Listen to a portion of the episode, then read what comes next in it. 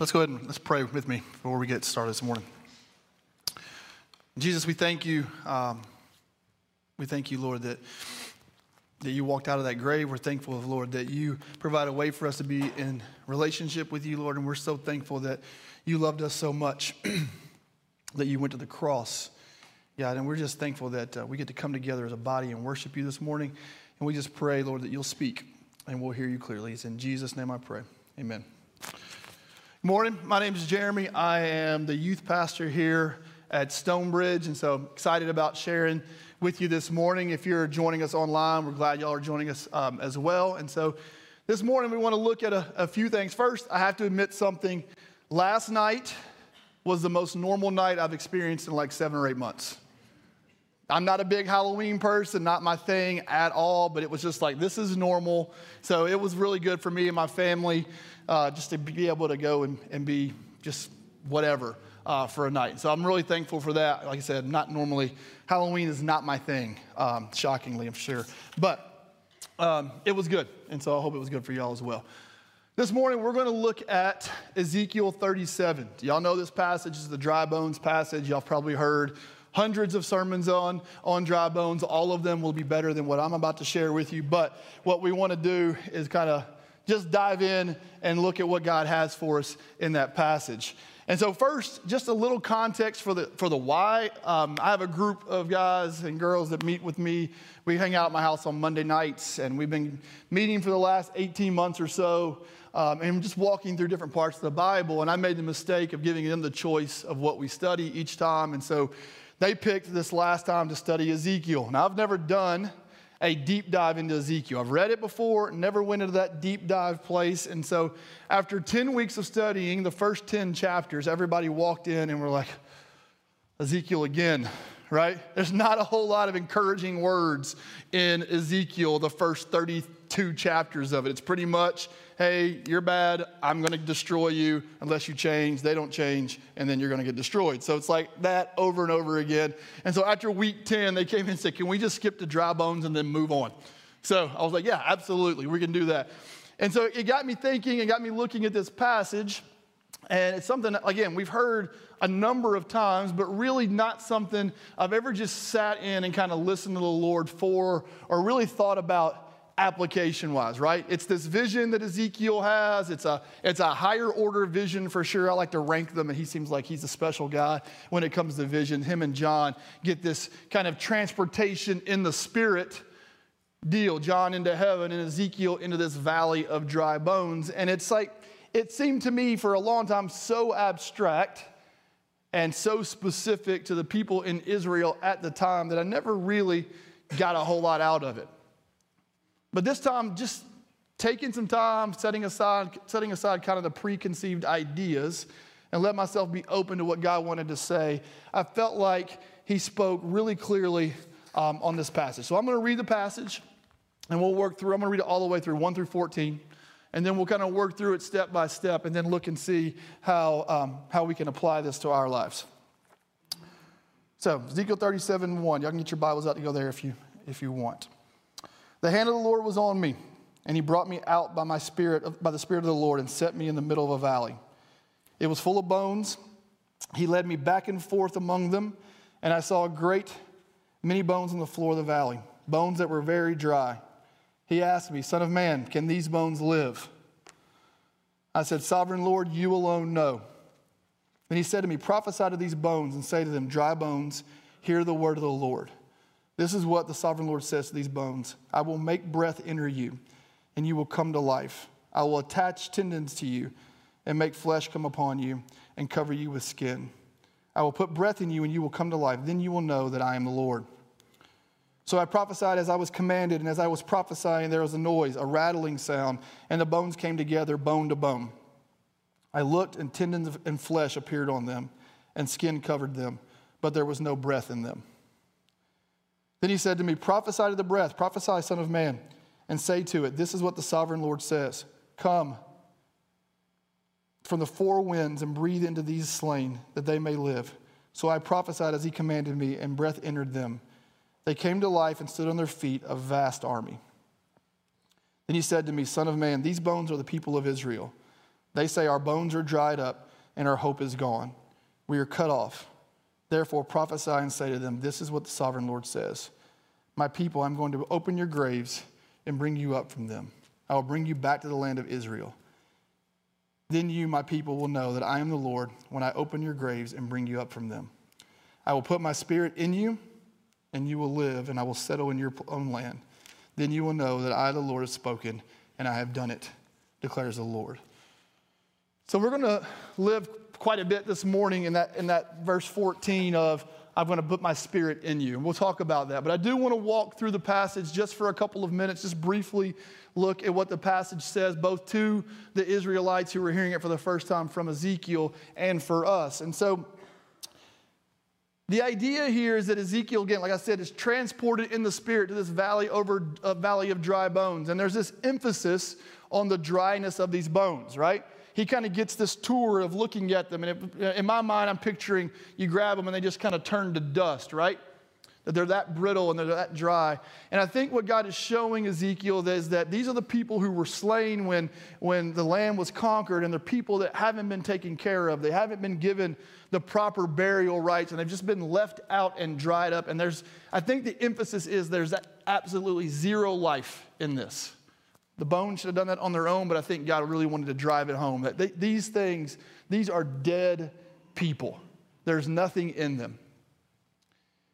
And so as he's transported, he gets there, and God just starts walking him through. It's this recognition point, it's this recognize, recognizable point that these people are separated. And really, for me, what spoke to me about that is that's no different than right now. There are tons of people that we pass by every day that are walking around as physically breathing and walking and doing their thing, but spiritually they're as dead as these dry bones.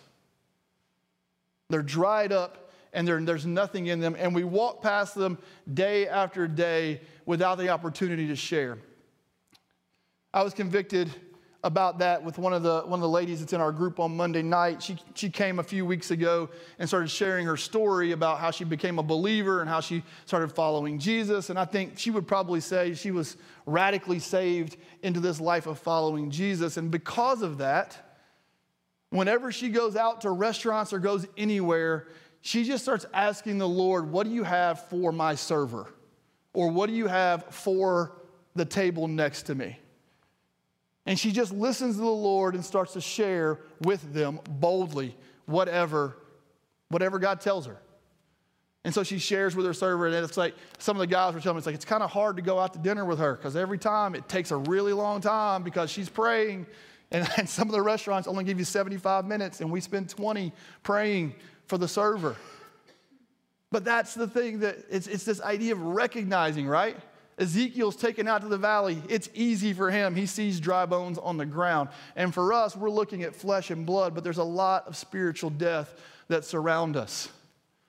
And that's why I, I, I impress on our students in our student ministry all the time share the gospel. Share the gospel. Tell somebody about it. Tell them your testimony. Give them what's going on in your life. That's why we call it 116 from Romans 116. We're unashamed of the gospel. It's the power of God to save all those who believe, first for the Jew and then for the Gentile. And they understand, back up, they don't understand. I'm not that great a communicator.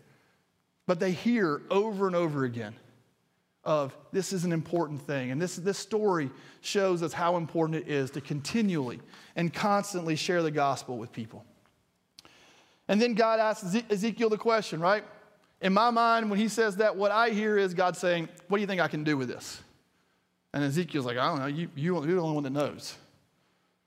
And God just speaks life to these bones through Ezekiel he gives us this prophecy. Now, he gives us one whole passage where he tells us the entire prophecy, and then he breaks it down into steps of prophetic words to these bones. The first one being um, to, to speak life to the bones, and the result is the bones start rattling and they come together.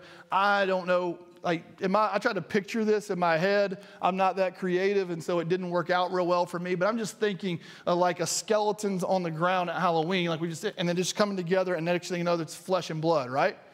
And it's still laying there. He speaks life, he speaks, not, not life, excuse me. He speaks to the bones, and they come together and they form bodies on the ground. They're still dead, right? Some people say they well they're asleep, but they're still dead. It's not until he prophesies the second time and calls it speaks breath into them, right? Like Genesis 2 when God speaks breath into Adam in Genesis 2. This is the same idea, the same concept. God is speaking through Ezekiel to speak breath into these lifeless bodies on the ground. And Ezekiel says they stand up and they're like this, this army, right? This huge number of people who are just brought to life only through, only through God and through God speaking to them. And then we get to where I say is kind of my moment in the passage, right? He says, the, the Israelites will say, well, our bones are dried up. They just, you know, they just got taken from bones to life. And the Israelites are saying, Well, our bones are dried up. We are cut off from the Lord. We are hopeless. For me, that's, that's, that's where I live a lot of the time, right? I've had the encounter with Jesus. I've become a follower of Jesus. And there are still some times in my life where I look out and say, man, where's God? I feel like I'm hopeless. And I have two responses when I get to that place. One is to turn inward, barricade myself in, and just get really about me and wallow in self pity. And the other step for me is to see every challenge and see every conflict and just start running through every one of them like they're walls, right? It just depends on the day. Where I can feel really sorry for myself or I can just start blowing everything up. But I never sit in that place, not never, I rarely sit in that place where I just listen to the Lord and just step into the direction He's calling me to step into. I always feel like it's about me. And we end the passage in verse 14 where God's saying, I'm going to bring you back and let you settle. And we know that's true because we went through Ezra with David. So we know that's a fact that the Israelites were allowed to come home. But he also says, I'm going to give you my spirit, and my spirit will live in you. And that doesn't happen until we get to Pentecost. Right? That's the, that's, that is my favorite. Like, if Halloween's terrible, I hate it. Pentecost, I love it. Nobody celebrates it. But I love just that moment of being filled with the Spirit and seeing what the Spirit is doing. And it's God breathing His life. And you see the, the passage in Acts, and it's just like the church coming together and speaking truth to people. It's what it looks like to be devoted to the Lord 100% completely and falling in love and going after Him, right? It's this running after Jesus that happens when the Holy Spirit is put in us. And so we have to, to move into that direction. And so all of this, I think, brings us into three categories. And I hate categorizing people. If you tell me you're a this, I'm like, I'm not that. Like Enneagram, everybody says you're an eight, and I'm like, I hate the Enneagram. I think it confirms it. but it puts us, it's these three things, right? We're either dead, dormant, or devoted. And we are, there's differing levels, there's differing spots along this, and there's differing aspects of what this looks like, but I feel like that's exactly where we are. And because you're here, I'm pretty confident none of you fit in that dead category. But if you do, we want to introduce you to Jesus today and we want to pray for you to receive him so that we can move beyond that. But when you look at what it means to be dead, Ephesians 2 1 through 3 says, As for you, you were dead in your transgressions and sins in which you used to live when you followed the ways of the, of the world and of the ruler of the kingdom of the air. The Spirit who is now at work in those who are disobedient, all of us who lived among them at one time, gratifying the cravings of our flesh and following its desires and thoughts. Like the rest, we were, we were by nature deserving of wrath. We've all been there. All of us have been in that place. I've told y'all my story from the front multiple times. It wasn't until 25 that I had an encounter, a real authentic encounter with Jesus that transformed my life. And I was 100% that. That, that was like my life described by Paul in Ephesians. But Jesus came into my life because people who were devoted to him prayed for me. Again, for two years, it took this group of people praying for me, group of teenagers praying for me when I was a teacher to actually engage and realize what it meant to be in relationship with Jesus. And so all of us know that person. All of us know those people who don't have that relationship. And we may not feel comfortable going up and walking up to them and, and speaking the gospel and speaking truth into them. But if you don't, you, can, you 100% can pray for them. You can 100% just bring them to the feet of Jesus daily and ask Him to move in those places. And I would encourage you to take the risk of stepping out. See, I, I believe that being comfortable is one of the greatest challenges we find in our faith. As long as we stay comfortable, we don't really understand or get to experience God in the fullness that He wants, to, wants us to experience Him. And so I'd encourage you to share, pray, prophesy, right? Listen to the Lord. If He gives you an encouraging word, share it for that person. Give it to them. It's only going to encourage them. While I don't expect many of us to be in that category of dead people, I do believe that a lot of us, me included, at different times in my walk with Jesus, fall into this dormant state. This dormant place where I go through the motions and just kind of engage. I set aside, God, you've got 5:30 to 6:30 in the morning. That's your time. After that, we'll check in tomorrow. And we hit those marks and reading our Bible is good and worshiping is good and praying is good. But a lot of times, what we miss is that relational component. I know I miss that relational component sometimes where I don't engage him relationally. I only engage my brain with him and that move, and, and then I move on really quickly. And my only informing of what it looks like to be a Christian comes through my brain and how I process the Bible and not from my heart and understanding how much He loves me and what He's done for me. I believe this passage sends us the picture. If you look at Revelation 19 and 20, if y'all remember that when we did, I don't know how long ago we did Revelation, feels like forever. But in 19 and 20, there's this scene where the heavens open up and the people are worshiping and they're engaging the Father and they're telling him how great he is. And it's this picture of what heaven's going to look like. And immediately, when that spiritual resolution or restoration happens, the enemy comes against them, right? The war breaks out. And really, what happens is, is Jesus then says, I got this. And he turns and goes forward ahead of all the multitudes, and, and he defeats the enemy. And I think what causes us to be dormant and stifle our, our, our faith and stifle our engagement and relationship is when that enemy, when the enemy attacks, when the challenge happens or the conflict happens we either, like me, turn inwardly and become hopeless and we just wallow, or we try to blow it up, but neither time are we completely submitted to the Spirit and letting Him lead. All He's wanting to say to us, again, Ephesians 5:14. This is what it said: Wake up, sleeper, rise from the dead, and Christ will shine on you.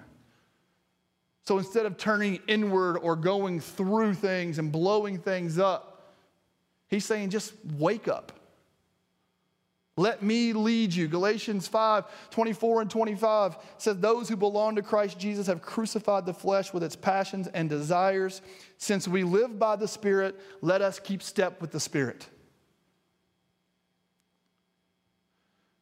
Now, my default in every conflict, in every challenge, I may have stretched the truth a little bit when I said I turn inward. I really just kind of plow ahead and go forward.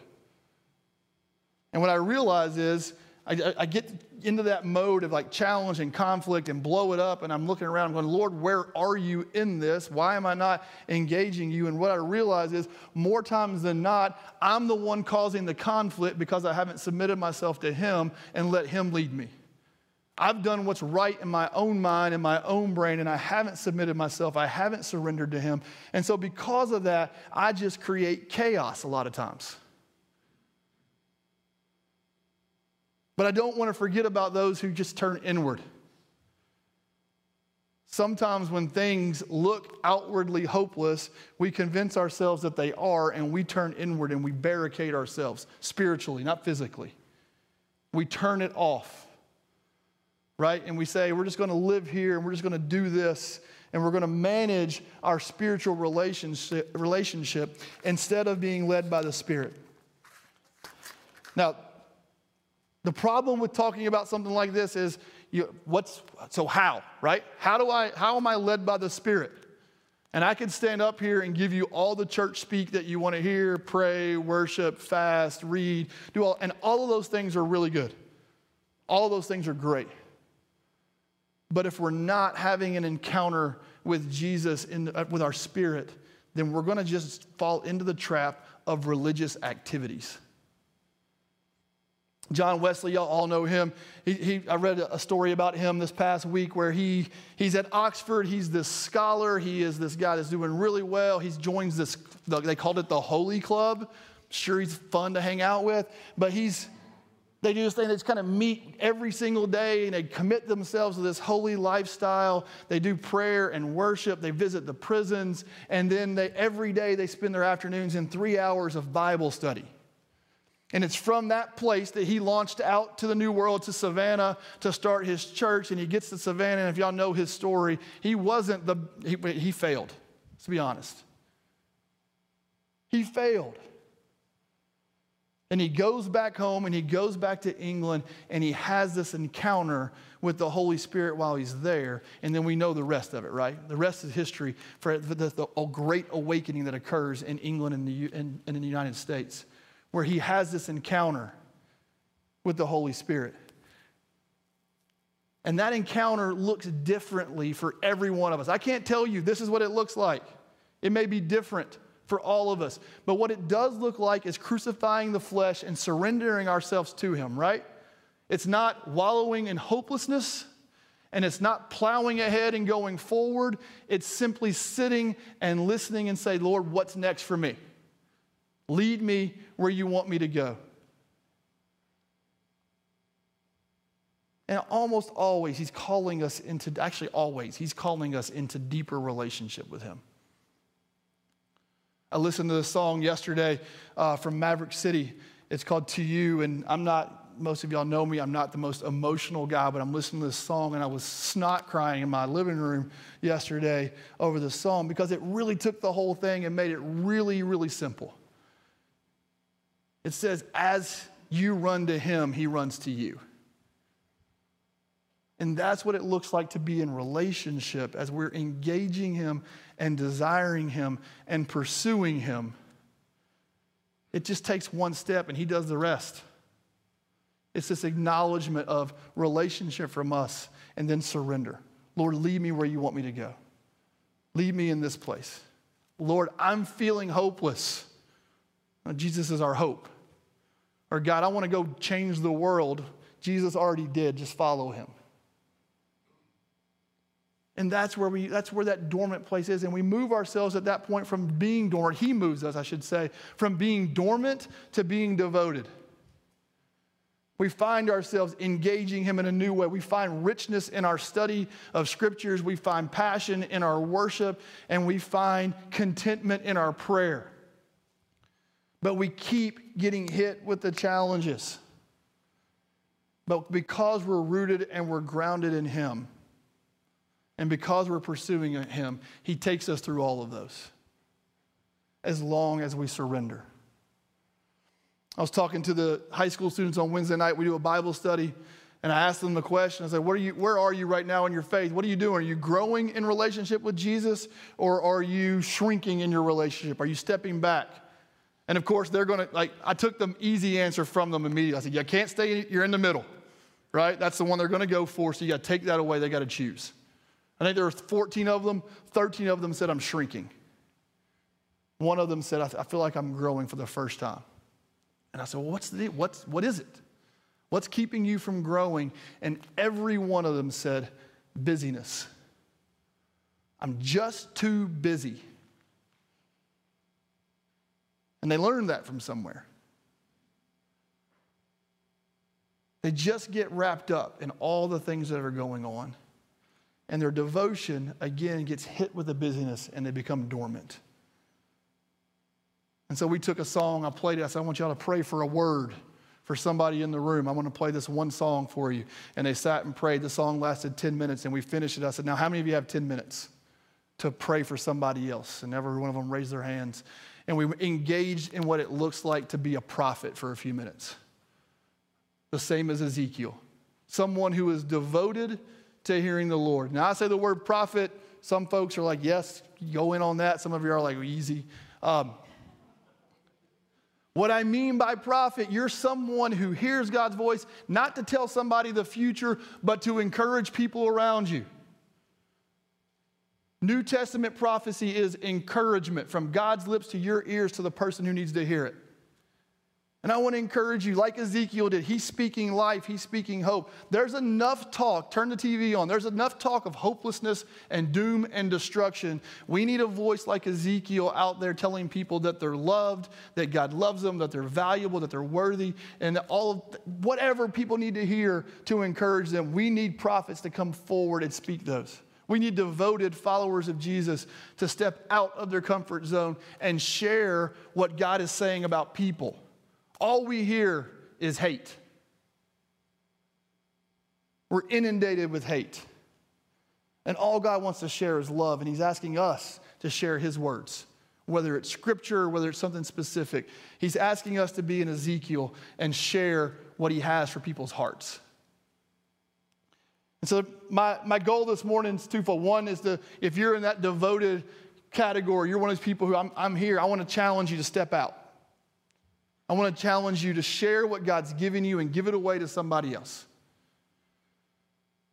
And if you're in that dormant place, or in that place where you feel like I'm dead, I just want you to surrender.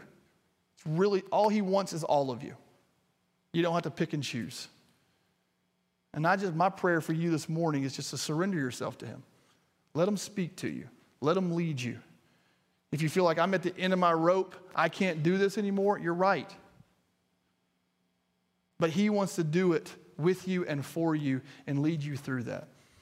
So, Bo's going to come up. We're going to do two songs to close.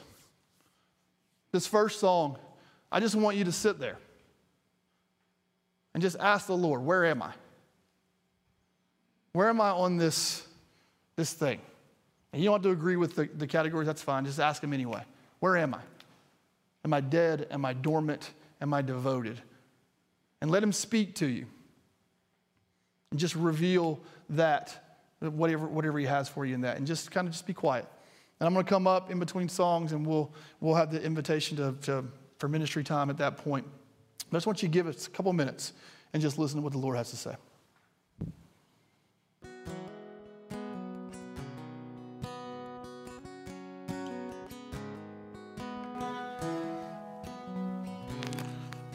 If y'all would, go ahead and stand with me for this, this psalm.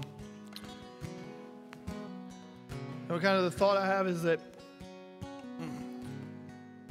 for sitting in this place of being dormant, God just fills up, like that song said.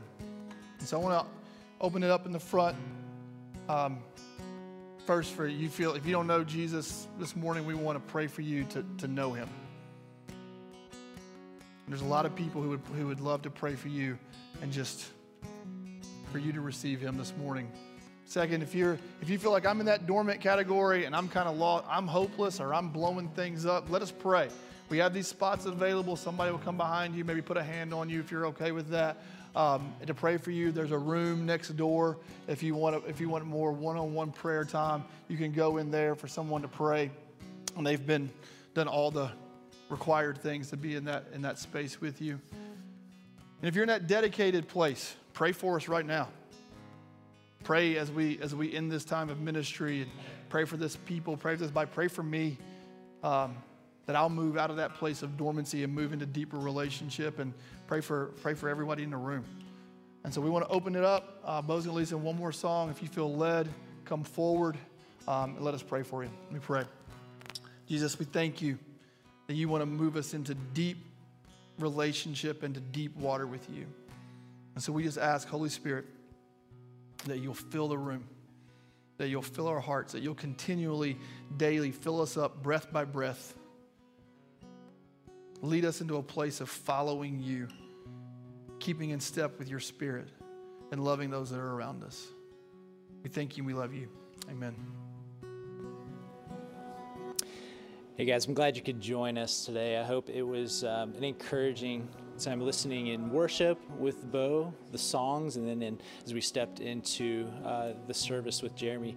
This is a hopeful, encouraging passage. It, it is a passage where we see God's life being breathed out into His people, um, and, and so we're asking God to show us what do you what do you would you like for us to be able to give back to those watching online or our Stonebridge family that is uh, watching online. Um, and for me, it, it kept coming back to the New Testament story of Lazarus that um, it was Jesus' friend who had died. Um, and Jesus felt that loss and that pain. But he said in John 11, I looked it up again, verse 15, he says, um, that Lazarus is dead and that he is going to raise him back alive so that his disciples would believe.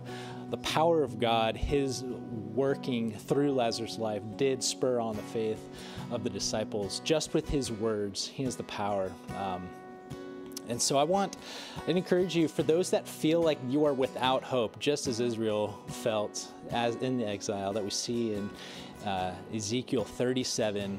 If you feel like you're without hope or your hope has died, I encourage you read this passage. Spend some time in John 11 as we see Jesus speaking life and bringing his friend back to life, bringing hope back to life. Um, and yeah, that's my prayer. You'd be able to spend some time in John 11 and really asking God, what do, what do you want to show me? And there's so much in John 11. What do you want to show me about your character?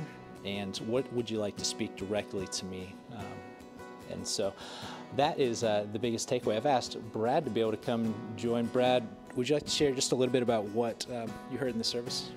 Yeah, so, you know, dovetailing off of what you said, right? The same Jesus that raised Lazarus from the dead is alive in us. And so, kind of dovetailing that into what Jeremy was saying about time and busyness. We all have so many things going on. That's the part that stuck with me is I'm so busy, I don't always make that time. And that when I do, my life feels different, right? So just remembering that the Jesus that raised someone from the dead is alive in me, and that when I'm disciplined to take that time, right, to sit with Him, whether it's prayer, worship, or just silence, whatever that looks like. It's different for each of us, but that it, it just renews, it rejuvenates something inside of you, and you have kind of that, you know, and Jeremy touched on it, right? That prophetic nature of whether you're willing to listen to God to be able to encourage someone or even encourage yourself like David did, right? And so I think that that was my takeaway is making sure that I stay disciplined and, and taking that time for myself to, to listen to what God has to say for me and for others. That's good. Brad, thanks so much for sharing. Um, and we do hope that you were encouraged today. We're glad you're able to join us. Um, and we look forward to worshiping with you guys next week. Have a great day.